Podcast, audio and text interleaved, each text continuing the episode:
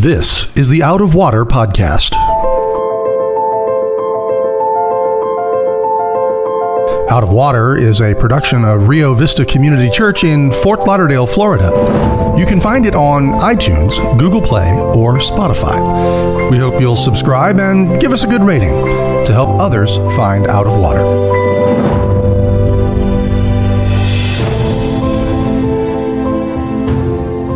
Welcome, folks, to the Out of Water podcast. My name is Sam Caston Smith. Joining me today is Will Bushman. Hi, Sam. All right, well, we're jumping into episode three of our 10 part series that is looking at the question America, how did we get here? And today we're actually taking a look. Last episode, we looked at the American Revolution, we looked at the principles of the founding of our country. Today, just because it's kind of a time capsule, one, and two, because it really does influence future history to come from here in the world, we're going to look at the French Revolution and the philosophers that gave rise and birth to the French Revolution. Wee wee. I knew it was coming. So, today, before we jump into the French Revolution, what I want to do is just kind of set the stage. If you know when America's foundation happens, when the Constitution's first ratified, it takes place in 1789. During that exact same year, if you were to get in a boat, travel across the Atlantic Ocean, land in France, you would land on their shores in 1789 as the French Revolution is underway. And so, what's interesting about these two dynamics you is you have two different countries, America and France, that are both claiming to be chasing after the same thing, which is liberty. And they have two radically different approaches that are based on two radically different trains. If you remember where we've come from, you know, you've got the, the city of God and the city of man, you've got Luther and you've got Machiavelli.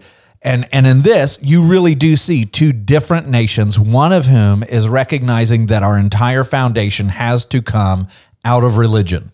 And so you remember the rail, our, our acronym from last week, because we're going to be beating this throughout the series into people's heads.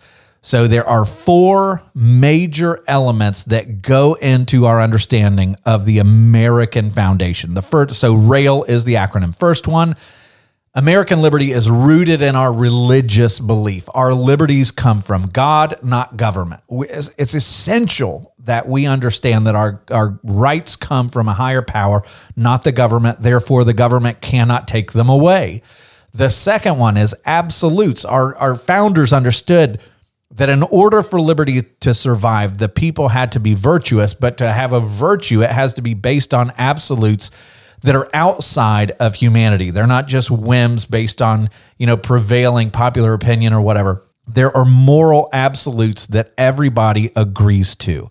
Then you have the next ones, which are individual rights and you have limited government. And so we we talked about all those, but I want to stop. You know, we gave you a long litany of quotes. We talked about the the the institutions and universities from the founding. It's just it's an overwhelming picture of just how important religion and Christianity was to our founders. James Madison, signer, architect of the Constitution, says this Before any man can be considered as a member of civil society, he must be considered as a subject of the governor of the universe. Governor in capital letters. That's right, God, in other words. Alexander Hamilton, signer of the Constitution. There's a play going around about him.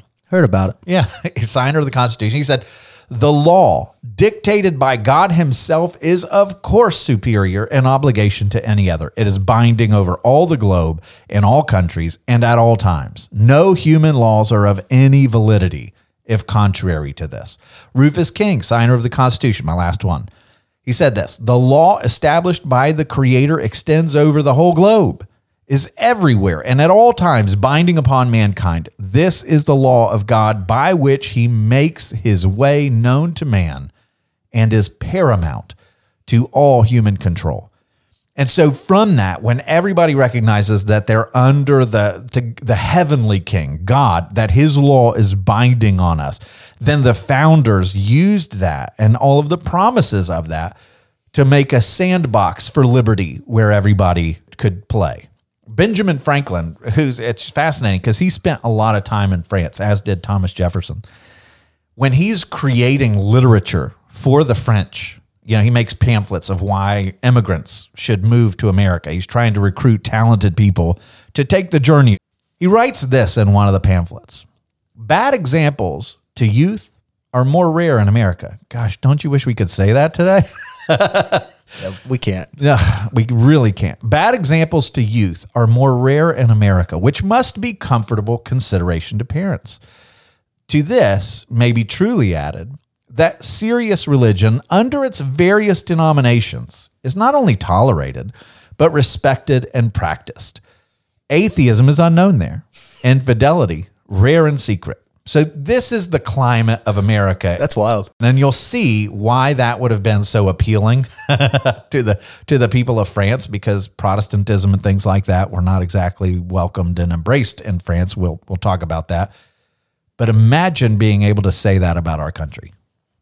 All right, so religion, absolutes, individual rights being more important than the collective, and the powers of that big bad government leviathan. It's strapped down. It has to be limited. Otherwise, the government will just devour the people. Those are the principles upon which our government is founded. So let's pause there. We go back across the ocean to the French, and we see their most influential philosophers.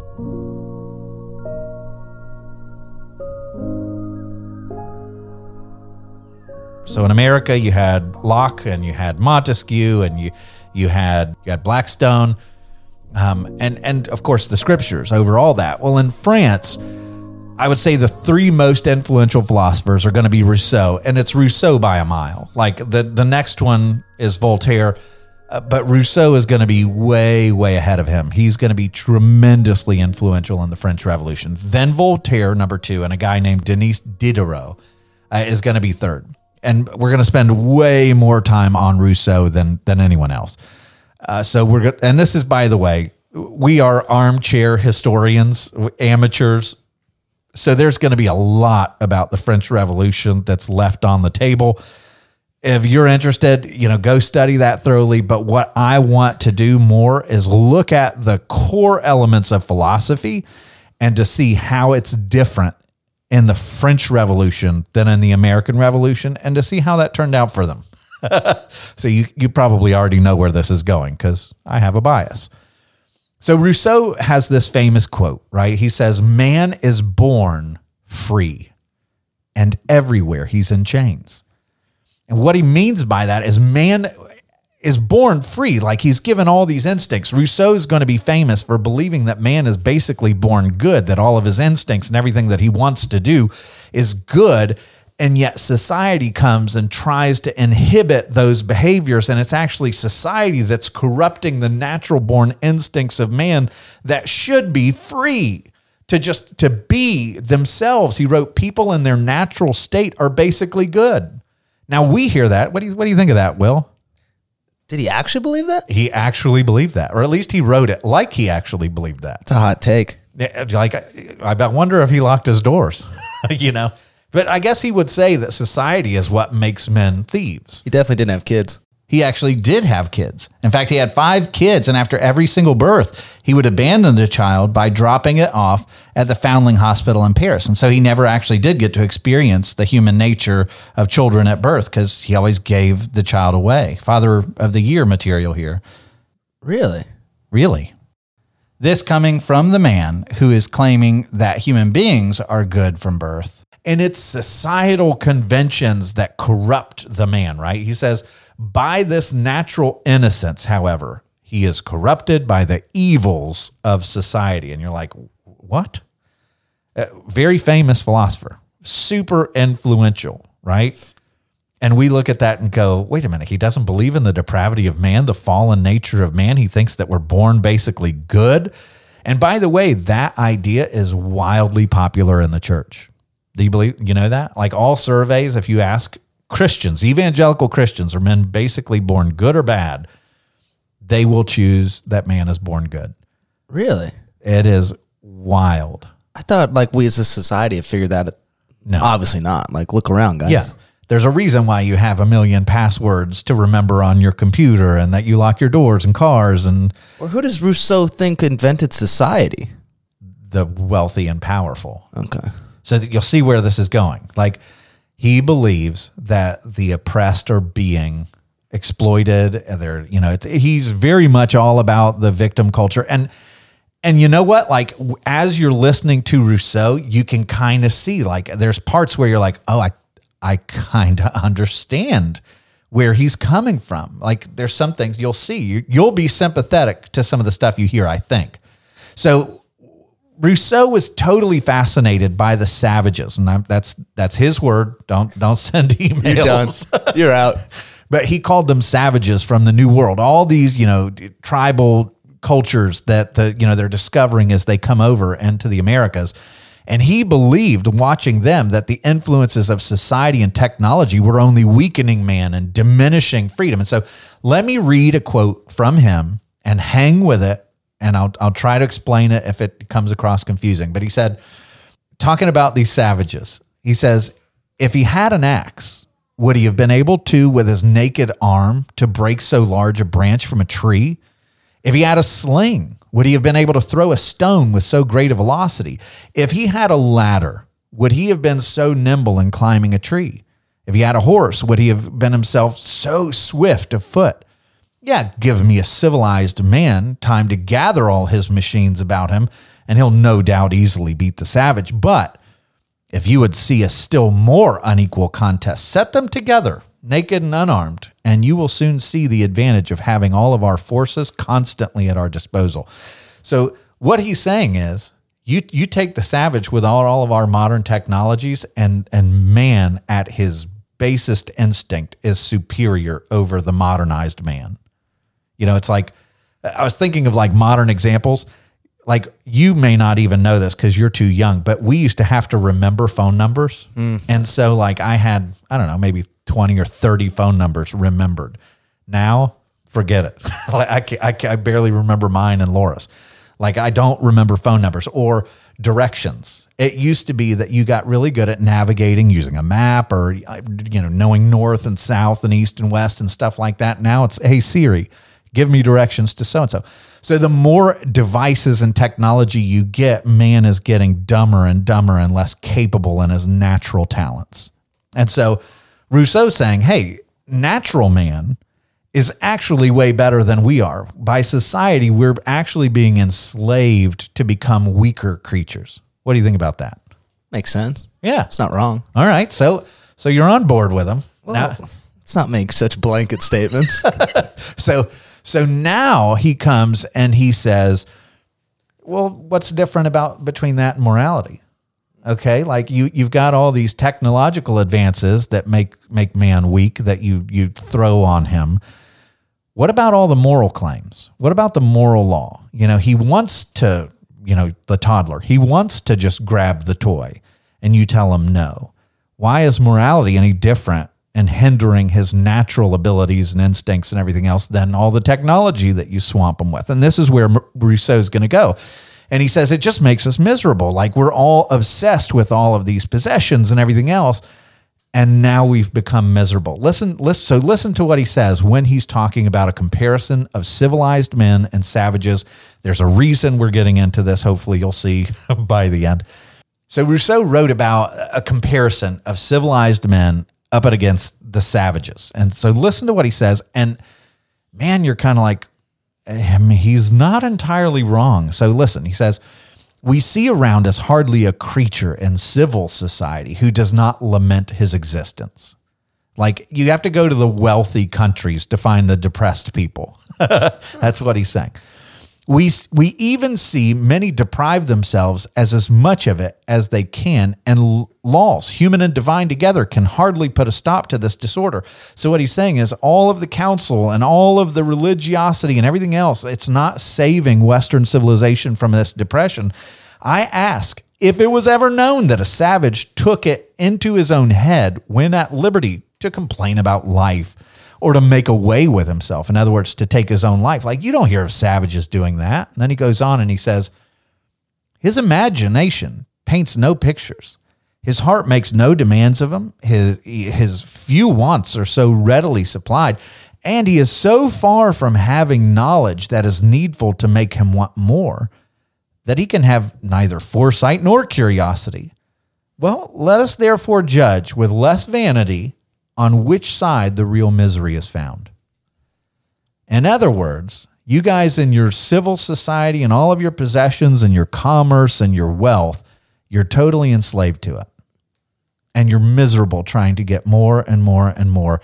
But you go over there and you look at them and they have nothing. They, they have no commerce. They have no systems. They're just totally free. They're born free and they live according to their their freeness, which isn't true, but it's Rousseau's crude understanding of what savages were like. And he says they're happier. They're happier than us. And so what he says is as man becomes sociable and a slave, he grows weak, timid, and servile. That is going to be kind of the foundational ideas behind Rousseau. Commerce, bad. Society, bad. Religiosity, bad. Morals, bad. Get back to your freedoms. What do you think of that?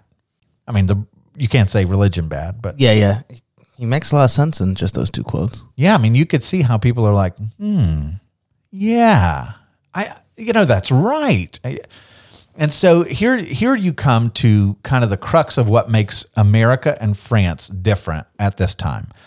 You see, France has this atheistic streak, this rebellion to oppressive Roman Catholicism, because at this point, Catholicism has a stranglehold on France. And there's this rebellious like we hate religion. We don't like what it does to people. It's it's it's stifling. It's suffocating. And so you get this atheistic streak that comes through its philosophers and they equate all of this stuff with like the evils of religion. And back in those days the french did not tolerate religious dissent but I want to stop. So in America, you have this religious society. French, the French, by the way, are stunned by this. You have a religious society, but religious tolerance is like it's pretty normal. Like you have Maryland, that's founded as a Catholic colony, and yet the nation is overwhelmingly Protestant, and they tolerate it. Charles Carroll, who is like a, a vocal Catholic, was a signer of the Constitution. He's he's Catholic. His brother John Carroll, you've probably heard that name before, or seen schools named after John Carroll. He's the first archbishop in America who was out of Baltimore. These were respected people at the founding, even though they were Catholic. In France, you just didn't see them. You didn't. They didn't play well in the same box. Uh, Jews were welcomed by the founders. I, I came across a letter, uh, a 1790 letter that President Washington sent to congratulate Jewish citizens on founding a synagogue in Rhode Island. And listen to what he says to them. May the children of the stock of Abraham who dwell in the land continue to merit and enjoy the goodwill of other inhabitants. And so, like before, before anybody doubts this, I'm very well aware of the religious discrimination that the Irish immigrants are going to experience and everything else. What I want you to understand is that out of the foundation, the ideas were for religious tolerance. So John Adams is writing to a friend uh, about the Hebrew people, the Jewish people, and listen to what he says. Like it's not like, oh yeah, well we'll accept them. They're okay. Listen to what he says. The Hebrews have done more to civilize men than any other nation. They are the most glorious nation that has ever inhabited this earth. The Romans and their empire were but a bauble in comparison to the Jews. Wow. Yeah, I mean, he's not. This is not a low opinion. Get rid of these people. Like, so you see, like, here, you know, here's a first and second president. Religious tolerance. Bring on the Catholics. Bring on the Jews. You know, they've got their own state essentially with Mary Land, Maryland. Like, you you see Huh. that. You, didn't I didn't know that. Yeah, there you go. That's there Put it all go. together.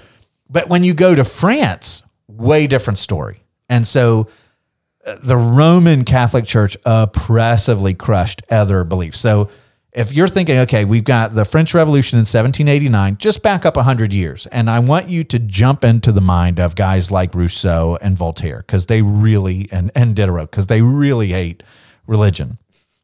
In 1685, you have Louis the, the 14th who issues the Edict of Fontainebleau, and it overturns a law that promised religious tolerance to, to religious minorities. And so listen to the edict. He says, It is intended to, in order to wholly obliterate the memory of troubles this false religion has caused in this kingdom. So this is Protestants. So imagine how hostile they would have been to atheism or or the Jewish faith.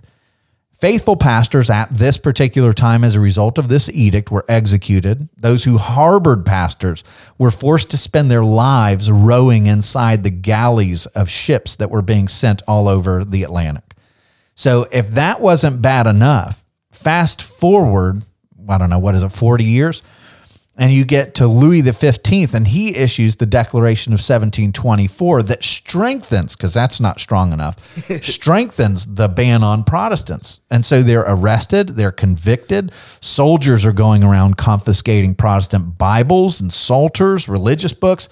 They're all then burned in the public squares. Does sound familiar Towns that, uh, that allowed Protestant services are fined. Protestant children are taken from parents and rebaptized. Protestant families are forced to flee from their homes. And so this and, and this isn't even the worst of it. It gets worse as we're creeping toward Voltaire and the other guys. This this kind of intense persecution and intolerance, you can imagine if if why you would resent the Christian faith. If if the only flavor of it you've seen is this oppressive Roman Catholic cruelty, you would hate it. And by the way, they were the monarchy and the the Roman Catholic faith were in bed together like everything came from both of them in unison. And so they hated the church. So Rousseau believed that, you know, like we said, that people are born good, but it's it's society, it's religion that comes and oppresses them. And and that's, you know, he he wanted nothing to do with it. And so Rousseau's very hostile to the church's role in society, and he believes that it is among the the most antithetical institutions to liberty, true liberty that's out there. And I think that becomes kind of the hallmark of the French Revolution and so Rousseau had actually been raised up to be a young Christian man.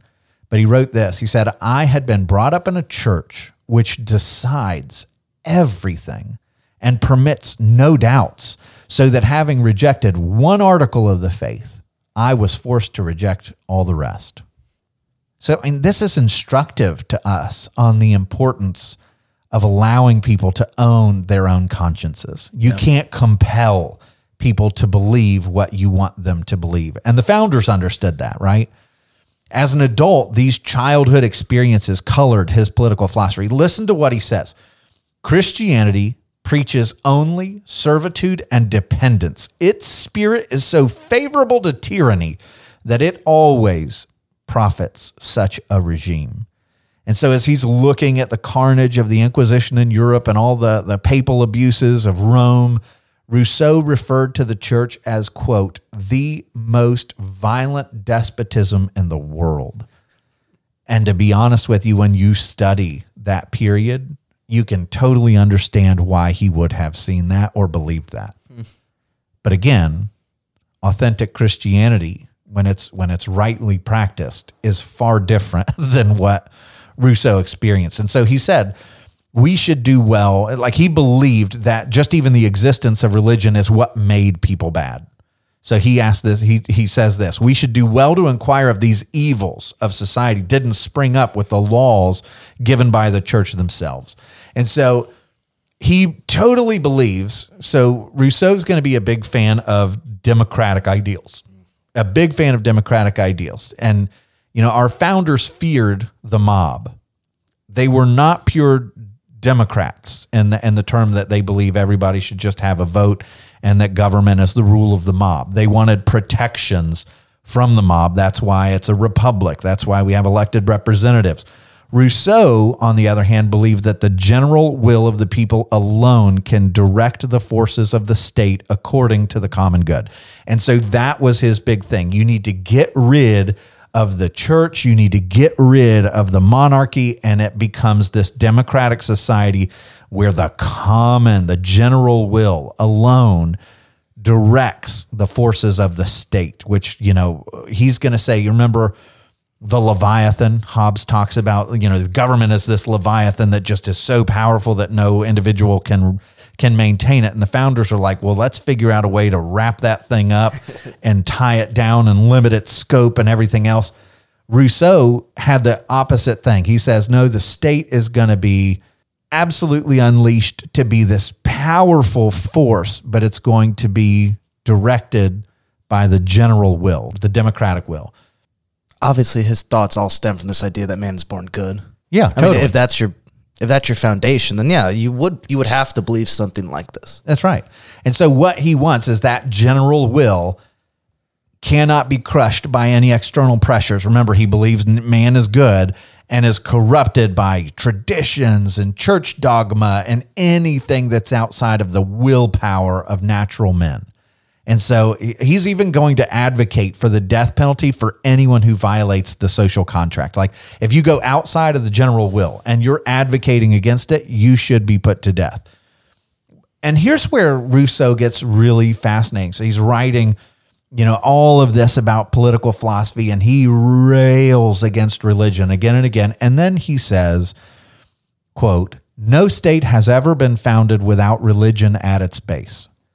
And so he says if we're going to found a new government, it needs religion, but let's just make it a civil religion. You know, a civil religion that believes, yeah, okay, there's some nebulous something out there, there's some God out there. You know, there's an afterlife, sure, with a system of rewards and punishments if you're a good person. You know, that'll help us govern society. There's justice for all. And oh, by the way, and this particular civil religion everybody must have a reverence for the social contract and for the state. In other words, this is going to be a state religion, very much like the Roman days where, yeah, okay, you had the gods, but it was gods like Roma and, you know, they were patron gods that were, that were uplifting the state and were loyal to the state.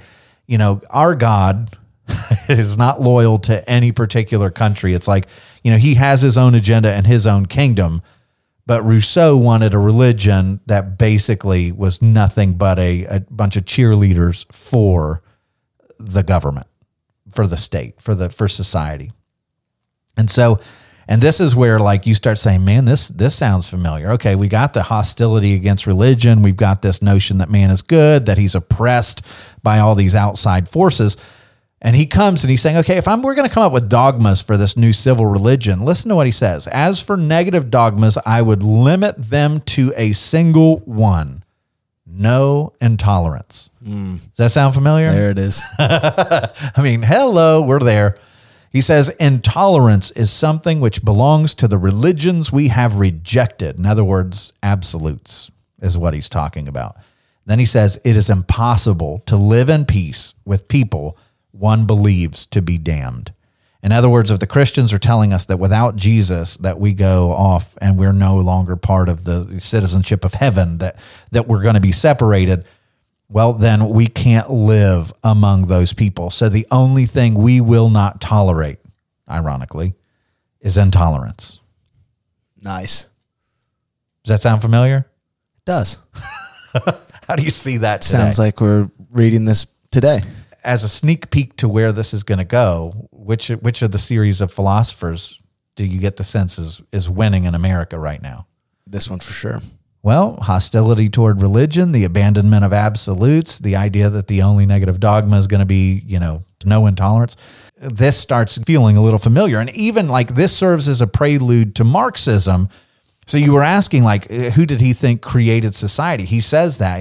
Listen to this quote. He says, The first man who, having enclosed a piece of ground, thought himself and said, This is mine, and found people simple enough to believe him, that was the real founder of civil society.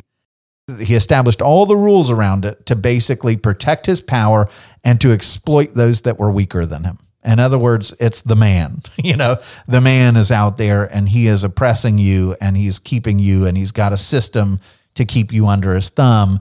Um, and he was a big, he openly advocated that the government should prevent inequality in the distribution of wealth. So this is also pointing you kind of at the infancy of what will ultimately become economic Marxism. He says no citizen should be so very rich that he can buy another, and none so very poor that he's compelled to sell himself. Well, like nobody wants people bought and sold. Yeah. But what he's saying is the government should have the power to, Make that not happen. yeah, take your wealth and give it to the poor. So he believed in a government of redistributing wealth. He he said the rank of citizens ought to be regulated not according to their personal merit. There we go. That that feels very familiar. In other words, it's not about how good you perform, it's not about how, you know, how high you can climb up the the ladder, it's not about your personal talents. The rank of citizens should be regulated by the government. In other words, the government's going to tell you where you're where you are in the pecking order. And he says, and that comes according to your actual services done to the state. Nice. Like and this is what he's proposing. Like this is how we get to liberty. Like I'm like, "What? How do how do you understand liberty like that?" I don't think he does. And I'll tell you, the difference is the founders understood liberty to mean that the government can't compel you to do anything against your wishes. But the highest virtue for Rousseau is not liberty, it's equality. He wants the government to make society embrace a world where everybody can do whatever they want. And yet the government is going to come behind and make sure that everybody lands with equal blessings. Does that make sense? Yeah. Yeah, I don't think I'm on the same page as Rousseau anymore. Hey, right? I mean, he took a turn real quick. And that's the reality. The moment that you start failing to see that humanity is depraved and that no human being can be trusted with power, you're going to fall off the liberty train. Like you, you just can't help it. Um, and so then we come to the the second most influential guy, and this is Voltaire. We're going to run through these real quick. Voltaire's best known for his kind of scathing attitude toward religion and the church. Um, Rousseau believed in and like man is good. He believed in the general will and democracy. Voltaire was like, nope, humanity's terrible. Like he's totally gets that Okay. but he thinks we need to have a really powerful monarchy. Like we need to let the Leviathan out.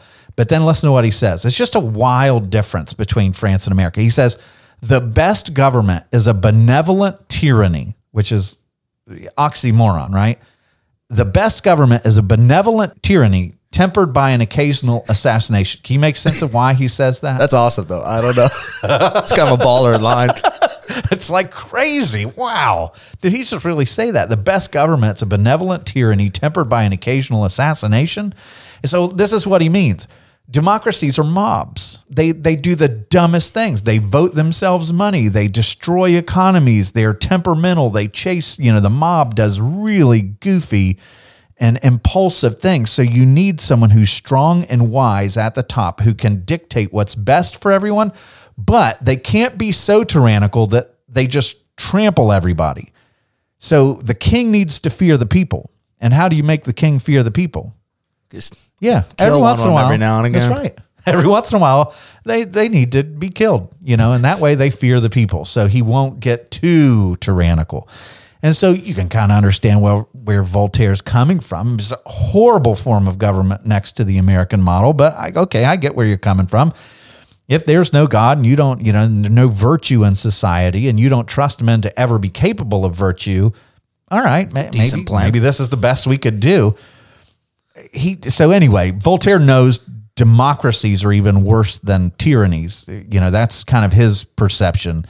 Um, and so he wants to unchain the leviathan you know bring it on. But like rousseau he was absolutely adamant about eliminating the church as a governing force in the state like he hated the church and when you look at his life you can kind of understand why he, and so he's he comes along and one of the contributions that he does give to the American experiment is he says there cannot be two powers in one state. The distinction between the spiritual power and the temporal power is abused.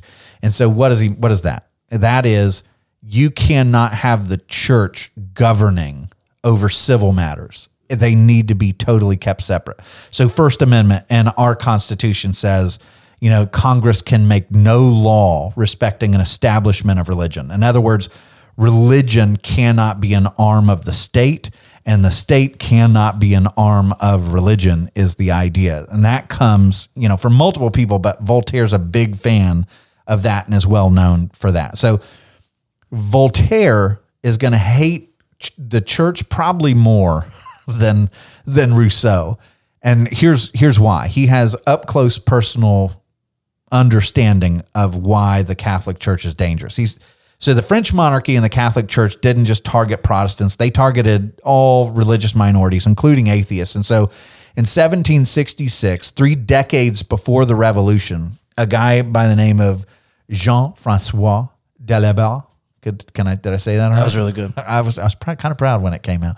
He was an atheist. And so he was accused of showing disrespect toward Catholicism, like singing blasphemous songs, and he was accused of defecating on a crucifix, which Whoa. that's kind of inappropriate. Yeah. So the court comes along and it forces him to confess his crimes. And if you know anything about ancient executions, that basically means tortures him until he says he does something wrong. Once he confessed it, then they had his tongue cut out. Whoa. And then they ordered him, and this is the direct quote out of the court order, to have his head cut off on a scaffold. His body and his head will be thrown on a pyre to be destroyed, burnt, reduced to ashes, and these thrown to the wind. As a warning to Voltaire and other atheists, the court then ordered that Voltaire's new book, The Philosophical Dictionary, was to be thrown by the executioner on the same pyre as the body. Like, in other words, Voltaire, I know you've run away from France fearing for your life, but if you ever come back, this is your fate. That's a warning. so the like you get the idea. The church is just stifling any kind of religious freedom. And so Voltaire had not lived in France from 1750 and he's going to die in 1778, which by the way is the same year Rousseau dies. So these guys live only 11 years before the French Revolution. They're like right there. And so uh, let me give you a, a perspective on how much Voltaire hates Christianity's impact on the world. Ready? Quote Christianity is the most ridiculous, the most absurd and bloody religion that has ever infected the world. Right? Uh, Now, to be fair, he didn't get to witness the impact of his own philosophies that are about to be unleashed in the French Revolution. He was also a rabid anti Semite. So he called the Jews a small, new, ignorant, crude people. And inside that philosophical dictionary that was burned on the pyre, he said, they are all of them born with raging fanaticism in their hearts, just as the Bretons and the Germans are born with blonde hair. I would not be in the least bit surprised if these people would not someday become deadly to the human race. And so think about the irony of him referencing Germans with blonde hair and the Jews becoming a source of that's deadly to the human race. I mean, he got that one way wrong. Um, but that's Voltaire. And so those are some of his contributions, and you can see the hostility toward religion. And Denis Diderot, who's a he's a science, an empiricist, a science, he published an encyclopedia that was banned by the government and the church. No, no surprise there. But his quote is so ridiculously incredible that I, I just had to include him to be able to give his quote. He says, quote, Man will never be free until the last king is strangled with the entrails of the last priest. He died in 1784, five years before the French Revolution. This is the kind of pot, the boiling pot that's going on in the realm of ideas in France. So you get like wildly different than what we see in the American Revolution. And so the guy who is kind of the ringleader of the French Revolution, his name is Maximilian Robespierre. And I'm just going to read one quote from him because he believes okay, if we don't have religion, what is it that's going to compel people to obey? And you know what he says? Terror. And that becomes like this is just normal. Like they they embrace it. It's okay. This is what the French Revolution is. Listen to what he says. If the basis of popular government in peacetime is virtue, the basis of popular government during a revolution is both virtue and terror. Virtue without which terror is baneful. Terror without which virtue is powerless. In other words, what he's saying is if you have virtue but you don't have terror to compel people to your direction. It's painful. But if you have terror without it being like toward a good purpose, it's it's powerless. It won't go anywhere.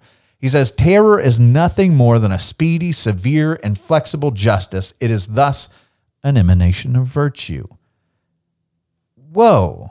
And so we don't even have categories um, for for what he is is saying here. But let's just run through what does the French Revolution yield.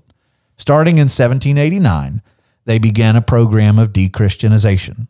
In 1790, they launched the civil constitution of the clergy. So it's the same playbook as all tyrannies. Like the moment a tyrant comes, they want to get rid of the church or to marginalize the church or to silence the church. You, every one of them, it seems like. And so that made all clergy employees of the government's new religion, and they had to agree to teach only the civil religion. It outlawed all collections of tithes by the church. The government, this new state, seized and sold all the properties owned by the Catholic Church, which was 6.5% of all their property, which included churches, schools, hospitals, monasteries, convents, all their public services. And then they began this incredibly vicious persecution of the church. And they imposed death sentences on defiant clergymen. They forced churches to close. They outlawed religious schools. Then statues were all over the place. Any religious statues were decapitated as a reminder of Marie Antoinette's fate. Two dozen uh, of statues are defaced outside Notre Dame Cathedral. Then they go in and they take the cross that's in Notre Dame Cathedral and they remove it and replace it with the goddess Reason at the altar of Notre Dame and then surround it with provocative dancers the, the French government abolished the Gregorian calendar because it was based on Christianity. They imposed a 10 day week because the seven day week is a biblical idea. And then they tried to convince their people to celebrate the festival of the supreme being. You know, it's like, you know, exactly. Like, it's like, eh, this is Festivus. What is going on? but you like this hostility, this idea that, you know, you cannot have liberty with religion begins to spread all throughout Europe.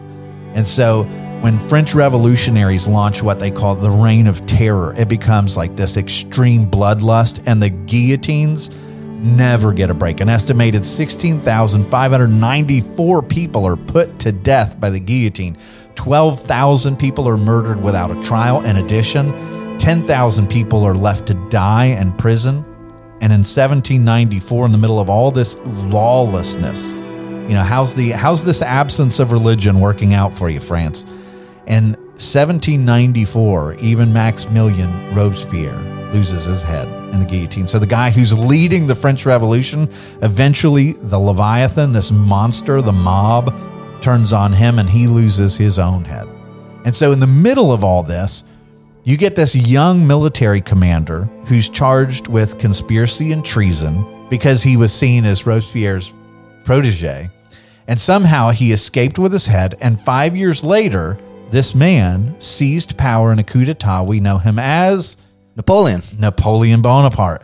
And so the greatest tragedy of the French Revolution still to still to be seen, and it comes because it was so destabilizing to France that this man comes to power and he leads France on a crusade to bring the entire continent under his control as emperor. So in 1810, he takes control of a huge swath of territory in Europe, you know, Spain, Germany, Poland, Italy, uh, Belgium, the Netherlands, like a, a good bunch of, of Europe. But like somebody a century later, he makes the mistake of invading Russia and gets bogged down. And now you have a series of nations Russia, Prussia, Austria, England. They join forces against him and he fails and he's defeated. And so after Waterloo, France has to give back all the territory that Napoleon had conquered. But this is the crazy part between the French Revolution and the Napoleonic Wars, three and a half million people died. Wow. This is well before the First and Second World War when Europe's population was significantly lower. And so when historians talk about this, they say it's about, it's just a little bit under the same casualty rate as World War One. So this Napoleon and the French Revolution, this idea that you can accomplish liberty without God, that you can make man the measure of all things, that man is good, that he, he can be trusted with power. You should give the state more power to carry out this equality and everything else.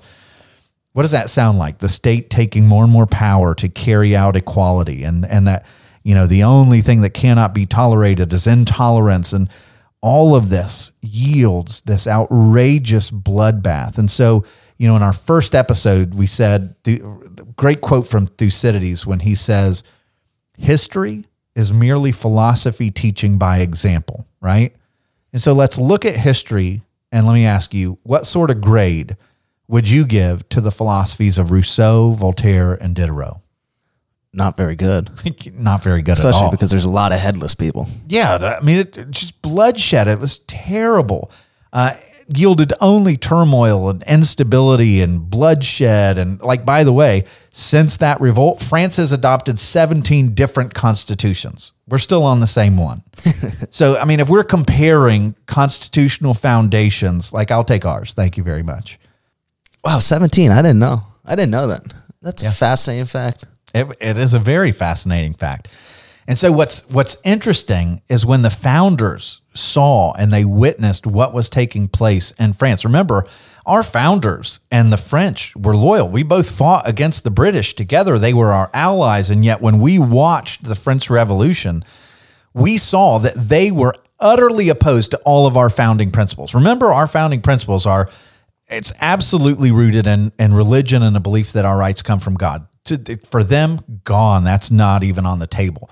We believed in moral absolutes sourced by the scriptures. They saw absolutes, any kind of societal conventions, as oppressive and got rid of them all. We believed that the rights of the individual, the collective comes together to guarantee the rights of the individual.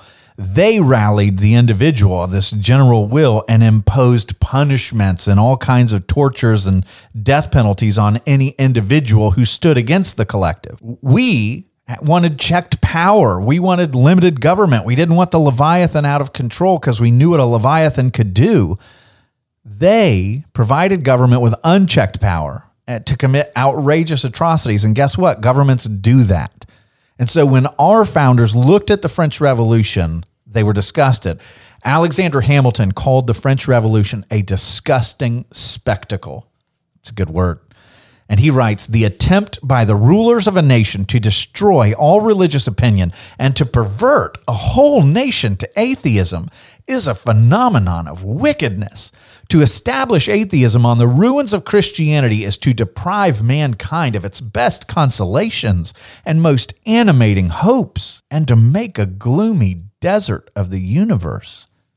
Benjamin Rush, signer of the Declaration, said, By renouncing the Bible, philosophers swing from their moorings upon all moral subjects.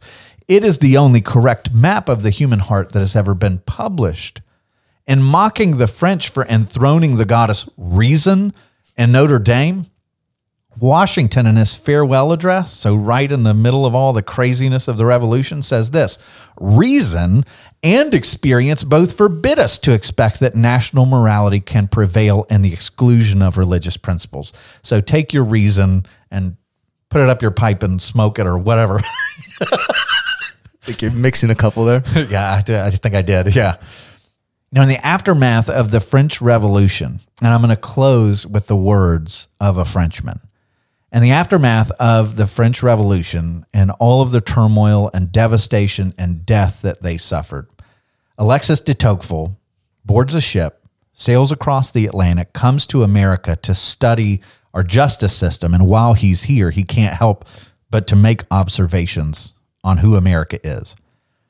And in 1835, he wrote a book called Democracy in America. And he's offering his reflections on our country.